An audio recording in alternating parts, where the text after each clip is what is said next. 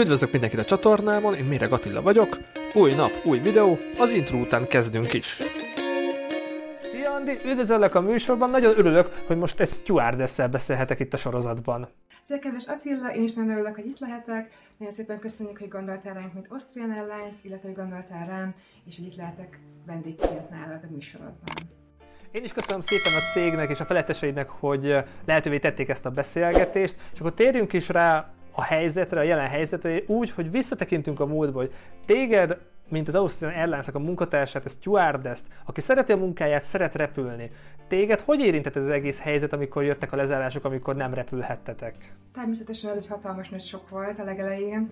Tehát a, a kezdetben két hétnek kinéző legelső lockdownban nagyon hamar lett ugye három hét, és ugye a különböző új szabályok, illetve landolási, beutazási, kiutazási korlátozásokból kifolyólag, sajnos mi gyakorlatilag három hónapon keresztül voltunk a Földön, hogy aktuális repülési tervünket abszolút nem tudtuk tartani, de ugye ez csak utólag derült ki, mert abban a negyedében is minden nap tényleg keményen azért dolgoztunk, hogy amilyen hamar csak lehet, tudjunk repülni, amilyen lehetőségeket csak lehet megragadjunk. Ebből kifolyólag nagyon sok visszahozó járatot tudtunk megszervezni, tehát a külföldön ragadt úgymond turistákat, üzletembereket vissza tudtuk hozni Bécsbe. És ugye ez is egy szomorú helyzet, hogy a korona miatt ideig jutottunk, viszont életre hívta ugye az eddigi leghosszabb utunkat, az ugye Bécs-Sydney, 18 órás úton vehettünk részt, és ezért ez egy nagy dolog, hogy a cégünk ugye ezt tudta abszolválni, a vendégeket is vissza tudtuk hozni. Igaz, a visszaúton meg kellett állnunk Malajziába, de ez egy szuper jelzés, hogy van hozzá úgymond elég személyzetünk, és van hozzá egy szuper gépünk, ami képes erre. Az ilyen jellegű gépekre ugye természetesen nekünk külön kell jelentkezni, vállalnunk kell az ezzel járó rizikót, egy esetleges rizikót. De ugye annyira szeretjük a munkánkat, hogy az ilyen gépekre mindig túljelentkezés van, az egy oka, amiért például nem voltam ezen a Bécs Sydney járaton, de semmi van, tehát örülünk, hogy eljutottunk Sydneybe is. Utána hamar felismertük a helyzetet, hogy Ausztriának szüksége van több maszkra, illetve higiéniai eszközökre, és ebből kifolyólag két gépünket át is alakítottuk erre a célra, hogy minél több eszközzel el tudjuk látni nem csak Bécset, hanem teljes Ausztriát. És nekünk civileknek is az információra figyelni kell, folyamatosan jönnek az újabbnál újabb információk. Nektek a cég milyen gyorsan adta az információt, hogyan folyt a kommunikáció, mennyire próbálta a lelket tartani bennetek az Austrian Airlines? Az információban nem volt hiány, tehát ezért nagyon hálás vagyok, hogy rengeteg e-mail, tehát tényleg a legaktuálisabb, különböző minden ország specifikusan, kontinens specifikusan, hol mi történik, milyen vírus, milyen fázist ért el úgymond a fertőződés, milyen terjedése van ennek a vírusnak nagyon hamar reagálunk, ugye, tehát az aktuális helyzet, most ez a kétfajta mutáció legutóbb Nagy-Britanniába és Kápstad környékén ütötte fel sajnos a fejét. Mi tényleg 24 órán belül sajnos döntöttünk, hogy akkor nem fogunk tudni landolni, illetve beutazni, de ez abszolút a, a mi védelmünkben is van, illetve az utasainknak a védelmében. Tehát nagyon sok információ van, sok helyről, sok nyelven is, ezek gyakran gyorsan változtak, tehát a nyár egy nagyon jó példa volt erre, hogy bizonyos országokban kellett hordani maszkot, bizonyos országban pár napig kellett, aztán megint nem.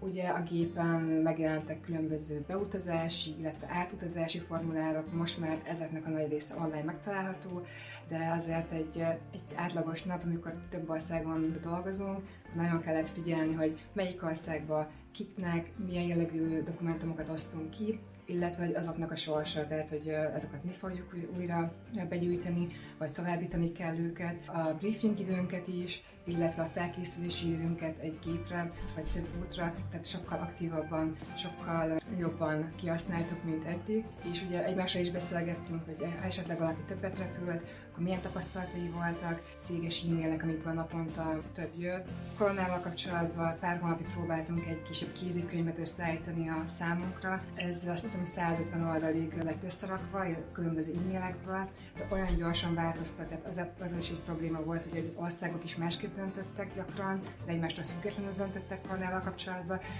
és ugye hetenként hogy volt, hogy naponta változtak a szabályok. Tehát sajnos egy ilyen univerzális korona kis kézikönyv ez nem, nem született meg, viszont az információban nem volt hiány, és most sincsen.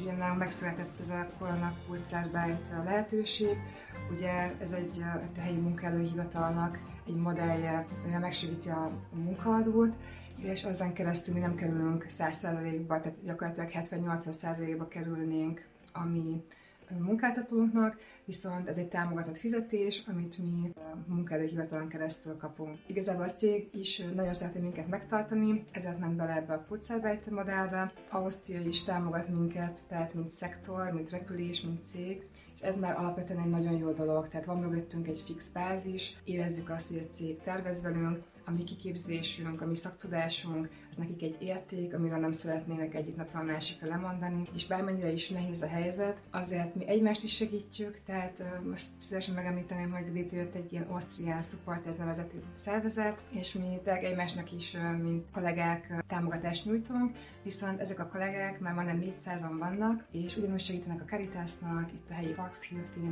akkor mi ugye adunk vért, adunk plazmát, az otthoni tanulástól elkezdve a bevásárlásig, az otthoni ápolásig, nagyon sok szektorban veszünk most mi is részt. Ez részben azért is van, mert hálásak vagyunk azért, hogy itt dolgozhatunk, hogy megmaradt a munkahelyünk, hiszen most fizikailag nem tudunk annyit repülni, és ezért szeretnénk visszaadni ugye az embereknek, a társadalomnak, illetve az itt élő jövendőbeli vendégeinknek remélhetőleg ezt a segítséget, ezt az esélyt, amit kaptunk a jövőbeli repülésre. Tekintsünk a jövőbe. Már itt van a védőoltás, remélhetőleg te is, meg én is minél előbb megkapjuk. Te hogy látod a repülés jövőjét, hogy látod a jövőt az oltásnak a szemszögéből, meg úgy unblock az egész világ szemszögéből? Én alapvetően pozitívan látom a jövőt, én nagyon szeretnék abba hinni, hogy az oltás, amire igazából tavaly óta várunk, az a megoldás. Tudom, hogy sokan óckodnak tőle, mert ilyet még nem éltünk meg, hogy egy világjárványra úgymond egy éven belül lett egy orvosi, egy virológiai válasz, viszont én fizikailag nem tudok többet tenni a korona ellen. Tehát itt Bécsben, Ausztriában már harmadik lockdown éltük meg. A második és a harmadik között mondtam azt, hogy sajnos tényleg, mint magánszemély, úgyhogy tényleg betartom az összes szabályt, tehát nem tudok többet tenni. Ezzel egy időben pedig szomorúsággal tölt el, hogy még mindig emelkednek a számok, még mindig veszítünk el embereket, még mindig nagyon sokan lesznek betegek. És igen, tehát a jövő az egyértelműen az oltás lesz, vagy valamilyen verziója, én nem szeretnék sem márkát, se céget kiemelni, de az immunitást, egy, ezt amit minden tudós, tehát ezt lehet hallani, hogy ezt mindig említik, ezt a 66-70%-os globális immunitást el kell ahhoz érni, ha le tudjuk győzni ezt a vírust. És egy jó példát szeretnék kiemelni nektek, ugye Tel Avivban, tehát Jeruzsálemben már elkezdték oltani az embereket december 27-én, és már több mint 3,5 millió embert oltottak be. Nagyon jól reagáltak rá, ebből kifolyólag 50%-kal esett vissza megbetegedések száma, illetve már 30%-kal kevesebben lettek súlyosan betegek. És akkor ebből kifolyólag persze csökkentek az elhalálozási számok, tehát igazából én úgy gondolom, hogy ezek a számok magukért beszélnek, és ez a követendő példa minden országnak. Tehát ha elfogadtok egy tippet, én tényleg javaslom nektek azt, hogy ha van rá lehetőségetek, akkor választátok az oltást, mert ezzel mindenki csak nyerhet. Téged veletek is nagyon jól kommunikált, és belépett ebbe a világot meghódító challenge-be, hogy erről tudsz nekünk bár belsős információt mesélni? Még az első lockdown alatt ugye volt egy Don't Rush Challenge, az is nagyon jól sikerült, hogyha valakit érdekel és szeretne egy kis betekintést nyerni a mi életünkben, tehát részben privát életbe, illetve ugye az egész ausztriai feelingbe, attitűdbe, amit mi képviselünk, akkor a Don't Trash Challenge az egy nagyon jó példa erre. Ennek lett egy, egy továbbfejlesztett verziója, amit ugye a cégünk még jobban megszervezett, tehát repülőgéppel, illetve repülőgéppel a háttérben, egy teljesen jó koreográfiával, tehát tényleg profi munkát hoztak létre, illetve vittek véghez a kollégák. Ami a különlegessége, hogy kapitányoktól elkezdve a kis junior, a stewardessek, mindenki táncol benne. Nagyon pozitív, egy nagyon reményteljes tánc, illetve érzés, amit, amit átadnak. Büszke vagyok rájuk, illetve én meg többször megnéztem, tehát a legelőször megnéztem, akkor tényleg kíváncsi voltam, és nem megnéztem egyből még kétszer, mert ilyen jó érzés járt át, amikor ezt láttam. Ehhez meg annyit fűznék hozzá, hogy a mi médiáért felelős, illetve média részemnek a vezetője Nikola Frátesznek ugye ez a munkája, ő az, aki ezt összeszervezte, aki miatt ez ilyen jól sikerült. Ha itt már a köszönetnyilvánításoknál, akkor szeretnék köszönetet mondani az egész cégnek, hiszen tényleg a teljes támogatásokat élvezem, ennek köszönhetően lehetek itt. Ezen kívül a közvetlen főnökön Volkmann Sik nélkül sülhetnék itt, tehát tényleg egy nagy hála és szeretet van bennem, hogy ez így létrejött. Szerintem is nagyon fontos az összefogás, az egység számomra, és ez a Jeruzsálem Dance Challenge ezt jelképezte, hogy mindenki próbáljon összefogni, ez a világjárvány hozza össze az embereket, és egységben le tudjuk ezt küzdeni, és nagyon szimpatikus, hogy a céged is beállt ebbe, és azóta már a rendőrségtől tűzoltóságig már mindenkit Ausztriában megcsinálta ezt a challenge-et, mert fontosnak érezték, és köszönöm szépen is a cégednek, hogy adott lehetőséget arra, hogy az interjú megszülessen, és köszönöm neked is, hogy vállaltad a szereplést. Vigyázz magadra, jó repülés, bon és reméljük minél előbb mind a ketten majd repülhetünk. A CEO-nknak, Alexis van Honzolóknak a szavaival szeretnék búcsúzni tőletek. Ő is ezzel mondatta, ezekkel a gondolatokkal motivált minket az egyik hozzánk intézet beszédjében, ami így hangzik, hogy tudjuk, hogy ez egy nagyon nehéz helyzet, amit a koronajárvány kialakított a világban, és hogy egy nagyon kemény munka áll előttünk, amin keresztül el fogjuk tudni érni a korona előtti állapotokat, de ugye mi nem csak túlélni szeretnénk a koronát, hanem ebből tanulván szeretnénk egy jobb cég lenni, és tényleg bízunk abban, hogy egy szép nap van, még jobbak lehetünk, mint a korona előtt voltunk. Ezen kívül pedig én nagyon-nagyon várom, hogy titeket a fedélzetben üdvözölhesselek, és mondhassam nektek, hogy herzlich komment, és remélhetőleg egy nagyon jó nyaralós helyre együtt el tudunk majd repülni.